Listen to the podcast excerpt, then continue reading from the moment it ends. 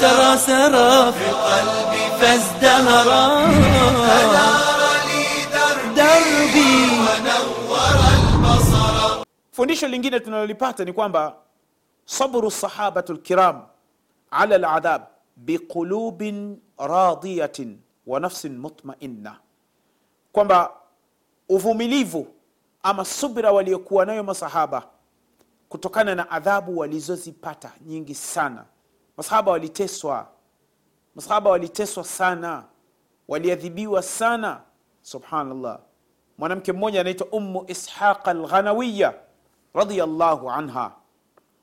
Mama zinira arumia zinira rumia huyu ni mwanamke zinira rumia ukirejea katika alisaba fi tamyizi sahaba ya ibnu hajar rahimahullah.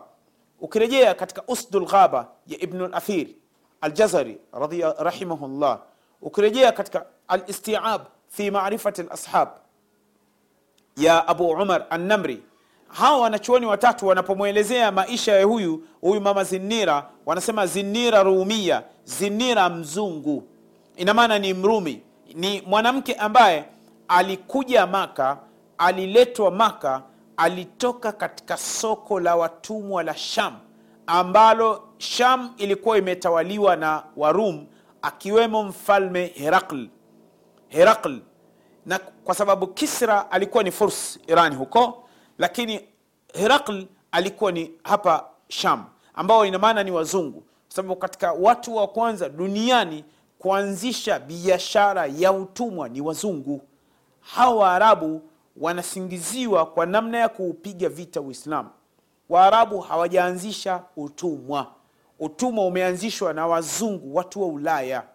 Na ndio maana ambapo mpaka ushahidi leo unaonekana mpaka leo kuna baadhi ya nchi ambazo ukiangalia kwa mfano angalia kama kisiwa cha haiti. Haiti wale watu unaouliza mmetoka wapi? Ni watu ambao wana asili ya afrika nani kawapeleka pale? Walipelekwa na mwarabu? Hapana. Nani kawapeleka kule?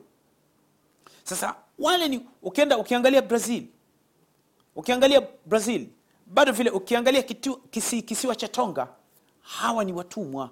Nani amewapeleka kule? Ni wazungu ambao walikuja asia na wakaja afrika wakawanunua watu wakawatesa wakawafunga minyororo wakawapeleka kule.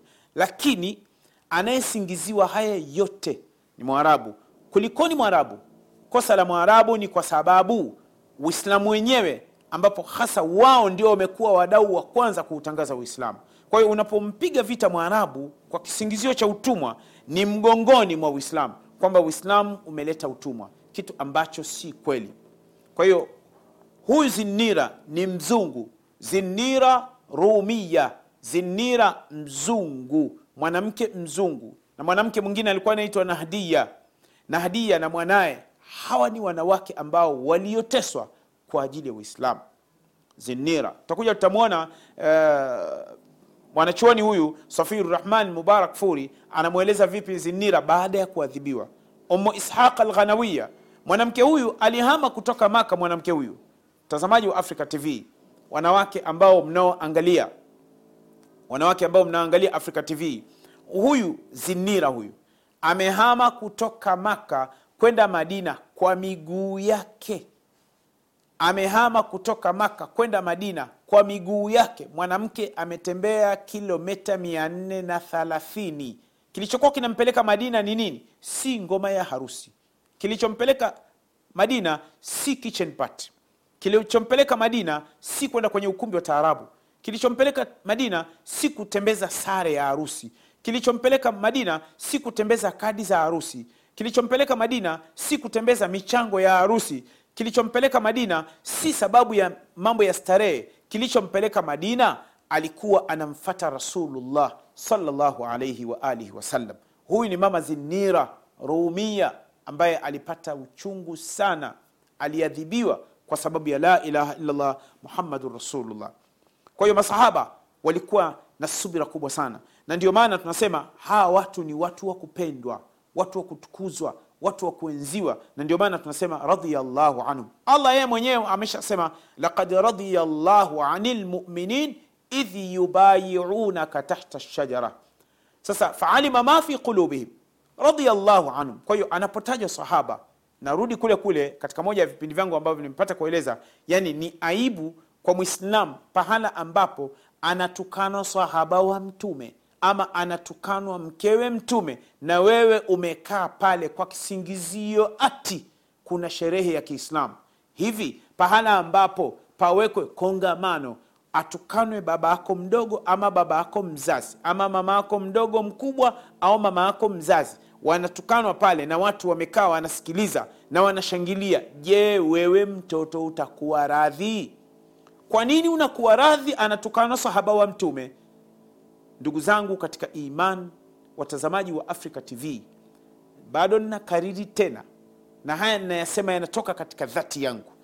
Anayemtukana sahaba ni mtu mbaya muogope kuliko hata ugonjwa wa ukimwi ama ukoma. Hafai fi dunia wal akhira kwa sababu mtume amesema alaihim halat lanatullah allah awalani wenye kuwatukana masahaba. Famali la alanu man lanahu rasulullah salllahu alaihi wasallam mtu ambaye amelaaniwa na mtume salllahu alaihi wasallam unamtukana sahaba.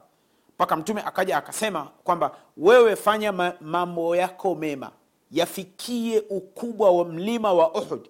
Mlima wa uhud mtazamaji wa africa tv una urefu kwa chini kilomita 8 sasa wewe fanya matendo yako mema yafikie urefu wa kilomita nane na kwenda juu mita 160 fanya mema yako yafikie umbali wa mita 160 huwezi kufikia mlima yani huwezi kufikia mema ya sahaba. Mtume akasema kibaba cha mema ya masahaba au nusu inakuwaje mwislamu wewe? Unamtukana sahaba unamtukana sahaba. Kwa hiyo ina maana mtume ameshatufundisha katika hadithi ambayo nimepata kuisoma katika vipindi vyangu kwamba mtu ambaye anayemtukana sahaba ukimjua hata kama ni shekhe wa namna gani huruhusiwi kuswali nyuma yake au katika msikiti wake na huruhusiwi kuswalia jeneza lake na huruhusiwi hata kuswalia jeneza ima la ndugu yake au mwanaye na huruhusiwi kumwozesha mwanao. Hata kama mwanao kampenda binti yake ama yule binti ana, una, uh, wewe unataka kwamba wewe mwanao amempenda binti yake ama yule binti anataka kuolewa huku hili usilikubali. Mtume salllahu alehi wasalama amelikataza. Kwa hiyo ndugu zangu katika iman kinachotuponza ni kwamba watu wanashawishiwa ima kwa vyakula ama mambo mbalimbali wanakaa pahala ambapo wanatukana sahaba. Ni jambo la ajabu sana. Lakini bado nawauliza wale ambao mnakaa pahala ambapo wanalaaniwa masahaba. Swali je mpo tayari baba zenu wazazi watukanwe mbele yenu? Kama mpo tayari basi usubiri ambacho mwenyezi mungu atakwenda kukufanya siku ya kiama ni watu wa kuwaogopa ni watu wa kuwakimbia hawafai. Watu wenye kuwatukana masahaba vyovyote vile iwavyo hata kama ana ndevu mpaka hapa hata kama ana kilemba kikubwa kama tv hafai kukaa naye. Kama anamtukana sahaba mwogope kama unavyoogopa ugonjwa wa ukimwi ama ugonjwa wa ukoma. Kwa hiyo masahaba walikuwa na subira kubwa sana. Fundisho lingine la nne ataasi bisalihin alladhina mtuhinuu fi dinihim fasabaruu التأسي بالصحابة رضي الله عنهم الجيل الأول أو الرعيل الأول yani kuwaiga watu wema masahaba ambao walipewa mitihani katika dini yao wakawa na subra waliadhibiwa walipigwa pande maka hakuna kuuziwa hakuna kununuliwa ikitokea mmoja katika waislam anakwenda kukaa amewakuta wenzake ndugu zake wa maka wanatia stori pale wakimuona kwamba huyu ni katika waislamu wananyanyuka. Wananyanyuka. Sasa huu ni unyanyapaa ambao haufai ndugu zangu katika imani. Siku moja kuna dada mmoja alikuwa anakwenda kariakoo sokoni. Hiki kisa nimesimuliwa mimi na yule dada mwenyewe. Yule mwanamke wa kiislamu kanisimulia kile kisa mwanamke mmoja anasimulia kisa ambacho ni sahihi. Kanisimulia mwenyewe watu wa hadithi anasema hadathani man la attahimu au kutoka katika masadir mauthuqa watu wa hadithi wanaitumia lugha hii kutoka katika vyanzo sahihi. Yule mwanamke alikuwa anakwenda kariakoo sokoni katika hili soko la kariakoo kwa mtu ambaye aliyoko mombasa ama mtu aliyoko nairobi. Nairobi kuna sehemu moja inaitwa kariakor kariakor kama unatokea isli mombasa kuna markiti pale. Ukienda majengo kuna soko ukienda wapi sijui kuna mwembe tayari kuna markiti rwanda huko sijui kigali huko sijafika au burundi huko omani au wapi. Sasa huyu mwanamke kaingia pale katika moja ya milango ya soko la kariakoo. Maanake sokoni kariakoo kuna soko la chini underground. Sasa akawa anapita katika lile geti kubwa akaja mlinzi wa pale akamziwia yule mwanamke. Akaambia huruhusi kuingia humu ndani. Lazima tukukague. Yule mwanamke akamwambia unanikagua vipi? Yaani ana wasiwasi kwa sababu yule mwanamke alikuwa amevaa jilbabu. Akanambia shekhe unaniona hivi nilivyovaa? Mimi huu ndio uvaaji wangu, uvaaji wangu. Yani alikuwa amevaa jilbabu juu mpaka chini. Kabakisha uso tu. Maanake hata akinyosha namna ile mikono yake huioni. Unaona? Kwa sababu ana mikono vile vile mikono yake ni mirefu. Hapa imebana kwa sababu ili sehemu ya mwanamke isije ikaonekana. Yule askari akakataa kumruhusu. Akakataa kumruhusu. Wakabishana bishana pale. Yani yule yani wameshapandikizwa. Yani wameshapandikizwa mawazo duniani kwamba kila mwanamke anayevaa jilbabu anaweza akajiripua hizi ni dhana potofu. Hii ni katika moja ya vitu ambavyo makafiri dhidi ya uislamu wamevipandikiza. Mimi nikamwambia kama ningelikuwepo mimi ima ilikuwa zake yule askari ama mimi. Kwa sababu kwanza ningemkinaisha angelikataa ningemwambia mimi namsaidia huyu mwanamke ingia hapa. Sasa ningemwona yule askari amziwie. Kwa sababu wakati mwingine inabidi kuondoa munkar kwa kutumia munkar. Kwa sababu huwezi kumdhalilisha mwanamke ana shida zake pale ni sokoni. Kwa nini? Wakati anamziwi huyu mwanamke wanapita wanawake wenye vipedo. Wako uchi kabisa hawajavaa vizuri hawana stara wanapita wenye vipedo lakini huyu aliyevaa stara kulingana na imani yake anamziwia. Hili halikubaliki duniani. Na tumesoma juzi kwenye magazeti kwamba kuna binti mmoja ameziwiliwa asipandwe. Katika abiria mia mbili yeye peke yake ameachwa airport.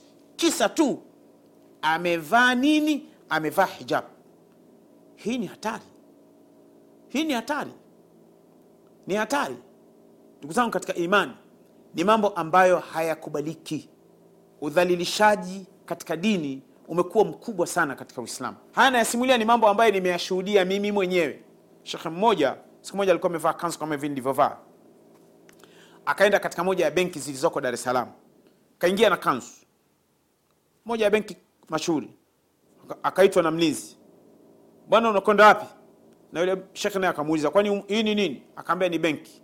Anaingia humu ni nani ni mteja wa benki nakwenda benki. Wabishana pale akaingia mpaka ndani.